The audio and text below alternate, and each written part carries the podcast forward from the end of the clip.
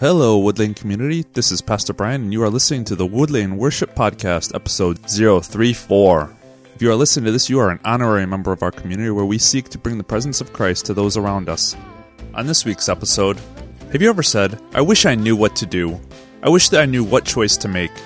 We often say we want wisdom in our lives, but maybe not in those words, but that idea. Wisdom is far more than knowledge, and the book of Proverbs is full of wisdom for our everyday lives. You want some? Let's find out how. Choices, choices, choices. How to make them without going insane. Yes, poetry at its worst. But hopefully the point still stands. Choices hit us from all different directions all the time. Some of them are small. I'll start there. Do I biggie size my fries or do I just go with the medium? Some choices are a little bit bigger than that. Do I leave everything I know and move across the country or not? Wouldn't it be nice if there was a how to manual for choices? Or some app that you could just download onto your phone and you just input your circumstances and it pops out the right answer for you. Whatever it is. Well, I hate to disappoint you, but such an app, such a manual does not exist. But all hope is not lost because we may even be able to do better than a how to manual or the perfect right answer app on our phone. Let's pray together. God, grow us through your word. Help us to learn all the more how we can count on you to be like your son. Amen. Wise up. Welcome to it our newest worship series. As I said, decisions hit us from all over the place and all the time. And sometimes those decisions that we make or the options that we have, it's not black and white. Some decisions kind of go into this gray area that can be a little frustrating when you're trying to decide between the options that you have. I mean, it's one of those times I wish I could just drop a chat request to Gandalf the Grey and he could give me the right answer point me in the right direction. Gandalf, do I go right or left? Oh, what do I do? So, the best place that we can go to camp out, to understand this idea of wisdom, is simply the book of Proverbs. God's wisdom book, 31 chapters on wisdom in poetic form. And the first nine chapters that he gives is this introduction about just plain old the importance of wisdom. Nine chapters on that one idea. If God is going to spend that much ink, spill that much ink on this topic, it must be pretty important to him. And I'm guessing you'll see a, sampling of that intro in the passage that I'm going to read for today. This is going to be kind of our launching point for this Sunday. Uh, there'll be other proverbs and other scriptures that I'll bring in, but this will be the place that we start off. Out of Proverbs 8, verses 10 through 17 here. God writes through Solomon Take my instruction instead of silver, and knowledge rather than choice gold. For wisdom is better than jewels, and all that you may desire cannot compare with her. I, wisdom, live with prudence, and I attain knowledge and discretion.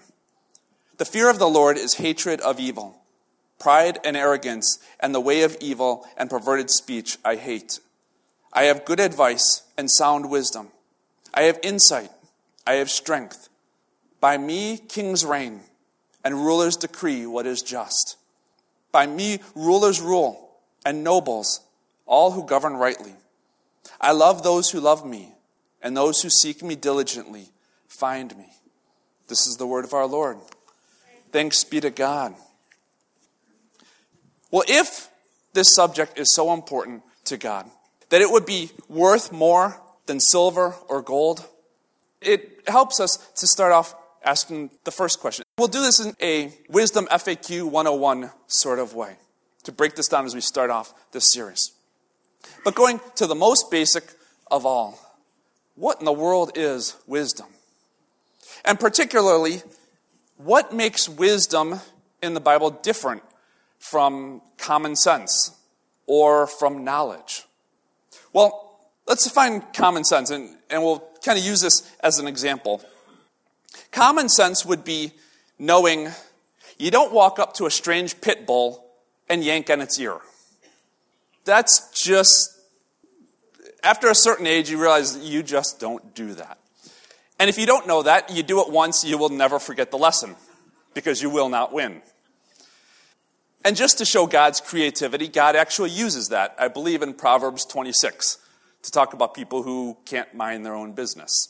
But maybe we'll get there, maybe we won't. I don't know. So, common sense is kind of its own thing, okay? Knowledge. How, how are wisdom and knowledge different? Well, wisdom takes knowledge to the next level.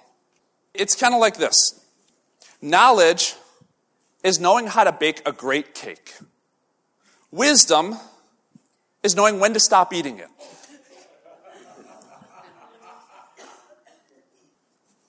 And if you know somebody who can make a great cake, sometimes wisdom gets real, real hard to practice. But it takes it to that next level. As Solomon says in verse 12, he says, I, wisdom, live with prudence, and I attain both knowledge and discretion. Now, knowledge does play a part in this. We'll use that in a little bit. But that idea of discretion, of knowing when to stop, Another example might be the idea of knowledge is having the tools in your head, the vocabulary in your head to understand a language. Wisdom is knowing when to keep your mouth shut. Knowledge is knowing how to talk, wisdom is knowing when not to. That's where it takes knowledge to the next level. Here's a neat definition of wisdom as I learned it as I was getting ready for this message. Wisdom is recognizing that God has certain patterns that God created into the world. And wisdom is choosing to live by those patterns, to get on board or to get in line with how God created things to be. To put it into a sentence, God made it this way, I'm going to live this way. That's wisdom in a nutshell, if you will. Some examples here. There is a general pattern, a general truth to the idea that if you work hard, odds are good things come your way. It pays off to work hard. By the flip side, if you are a lazy bum, odds are you're going to have problems catching a break.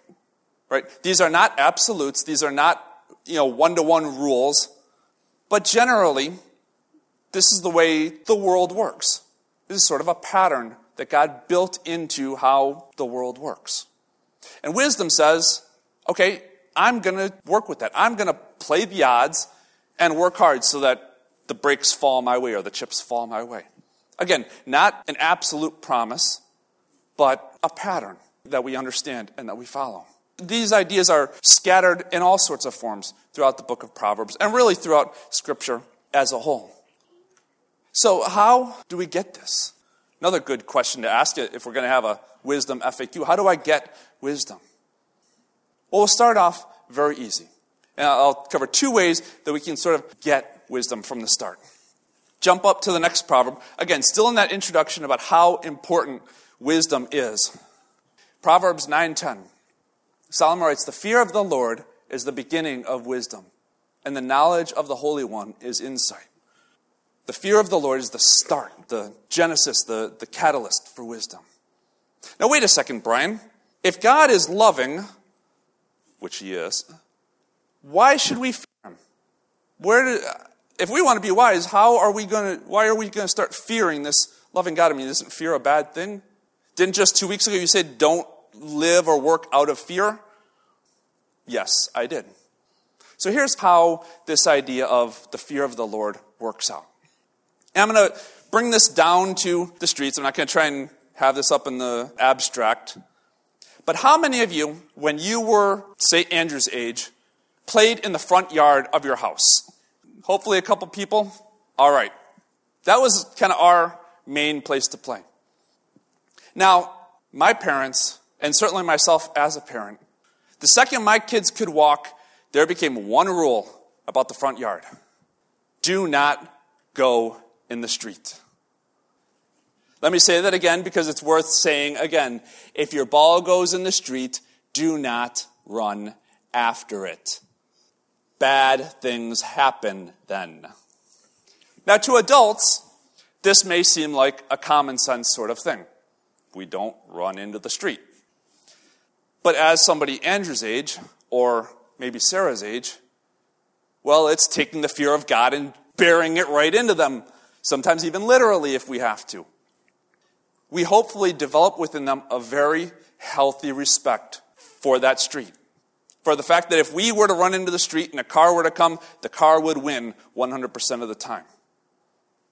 It's sort of the same thing with God. Again, this is an analogy, so it's not 100% perfect, but fear of the Lord is basically recognizing God, you are almighty, you are all powerful, you are all knowing, and I am not. If we were to go at it in some kind of celestial bout, you would win, and I would not. We can recognize God as loving and still hold that healthy respect, that healthy reverence. The same way we instill in our children, you probably had instilled in you as a child, hopefully, that there is a, a respect or a reverence for how dangerous the street can be. Even though now, as adults, we can take that reverence, we know when we get to the curb, look left, look right, look left. Okay, maybe now it's safe. And we go into it. Same kind of idea. Another way that we can glean wisdom, gain wisdom, is to ask. I know, mind blowing thought. But see what God says through James at the very start of his epistle. If any of you is lacking in wisdom, ask God. There it is. Who gives to all generously and ungrudgingly, and it will be given to you. See, God won't jip you when it comes to giving wisdom. If we ask in faith, as the next verse will say, if we ask in faith and if we ask expecting an answer, God says, All right, I will give it to you. There is no Scroogeness going on with God and wisdom. Now, the thing is, hear what James is saying God will give you wisdom, not necessarily answers. Here's why I'm making a, a distinction between the two of them. Sometimes we want things to be crazy super clear. Like, here's my situation, here is the choice to make in my exact circumstances. It's like saying, God, make it so clear. I want the writing on the wall that you gave to Daniel. Okay? Help me out here. Is it to be the blueberry pancakes or the chocolate chip pancakes? Make this so clear I cannot miss it. Now, for those who lack wisdom on such a subject, there is really only one right answer to that one. Blueberry is good. Chocolate chip is better. It's kind of like this. Let's say I want to know how to get from here to the back of the church. We pray about it, we ask God, and we expect to know or to hear like an audible voice saying, go to point A, then go to point B, then to point C, to D, to E. Follow these exact steps. And if it doesn't work out that way, if we don't hear this is the exact step you take in like an audible voice, it's like throw your hands up, I give up. What's the point? But what James is saying God will give us in wisdom is wisdom will bring clarity, not necessarily exact answers. God will say, All right, you want to get to the back of the church? Here's an aisle. Follow the aisle, and you'll get to the back of the church. Right side of the aisle, left side of the aisle, center of the aisle, not so important. Here's the aisle. Follow that. Here's the, the pattern. Follow that, and you'll make it there. As opposed to, you know, you might not want to go this way. You won't get to where you're trying to go. So, how do we grow in wisdom? Because hopefully you get this idea that we're, we're all hopefully falling onto the side of, I'm not really interested in growing in foolishness. That would be interesting. So, how do we grow in wisdom? Again, I'll give you two ideas that'll help us out. First off, hang out in Scripture. Read Scripture, read the Bible. Because, as I said earlier, a good definition of wisdom, I believe, is that God has built patterns into creation. And the idea of wisdom is to follow those patterns, to line up with those patterns. The Bible shows us so much of what those patterns are. Okay, let's take it to an example. Let's say I am dealing with a, a cranky neighbor. Okay? Now, left to my own devices, I might say, as a response to the situation, Hey, neighbor, have you met my pit bull, Butch? He loves it when people yank on his ears. Here, try it out. Is that wise? Not if I want the situation to get any better. That's for sure. Fortunately, I don't know anything about cranky neighbors, so we've got some good ones at least. But if I'm familiar with the pattern that plays out in Scripture, I might be able to see maybe love is the right way to go. Maybe patience is the right way to go. Again, that's sort of here's an aisle. It's not saying the way to do it is to make really good chocolate chip pancakes and deliver them at you know 7 a.m. But don't do it on a Saturday because that's you know they're not going to be. Able, that would be trying to do this and then this and then this and then this. No, love your neighbor. Be gracious to them. Be patient with them. I could be on the right side of the aisle. I could be on the left side of the aisle. I'm still moving in that same direction. Another way that we can grow in wisdom paying attention to Jesus. Hanging out amongst all of Scripture, which has, certainly has value, hang out in the Gospels. I know this may sound elementary, like this is, you know, kiddie pool faith, but that's okay. It is elementary, but sometimes growing in wisdom is not about acquiring new knowledge. It's about using the knowledge that we probably already have.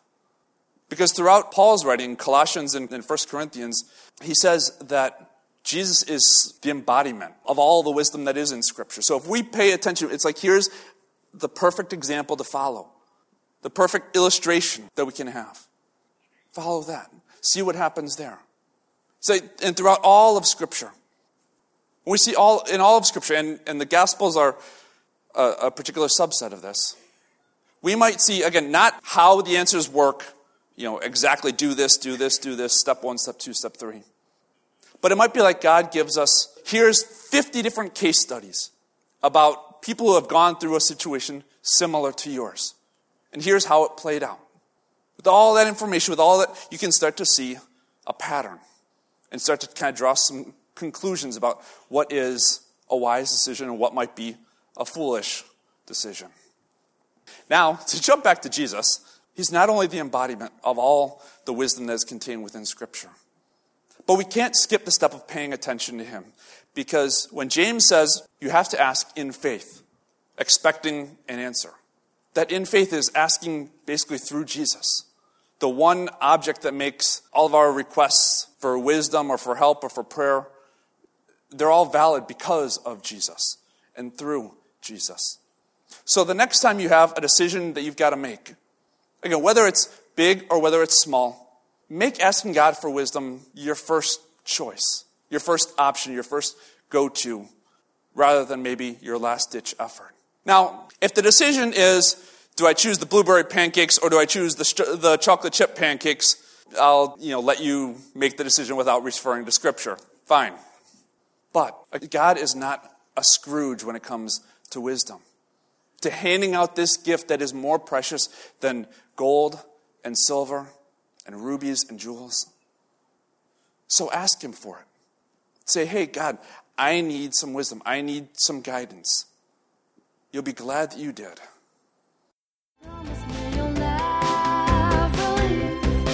Thanks again for listening to the Woodlane Worship Podcast. I hope we've given you something to make you think. If you'd like some more information about our community, check us out at woodlanechurch.org or visit our Facebook page at Woodlane Newark. If you happen to be in the Finger Lakes area, come check us out live on a Sunday morning at 9:45 a.m. On next week's episode, wisdom amidst our family can be like following a map through a minefield. Sometimes we have one family member who, shall we say, gets under our skin. So how do we handle that? How do we help our children or grandchildren know how to do the same? The answer might be simpler than you think. Find out more next week on the Woodlane Worship Podcast.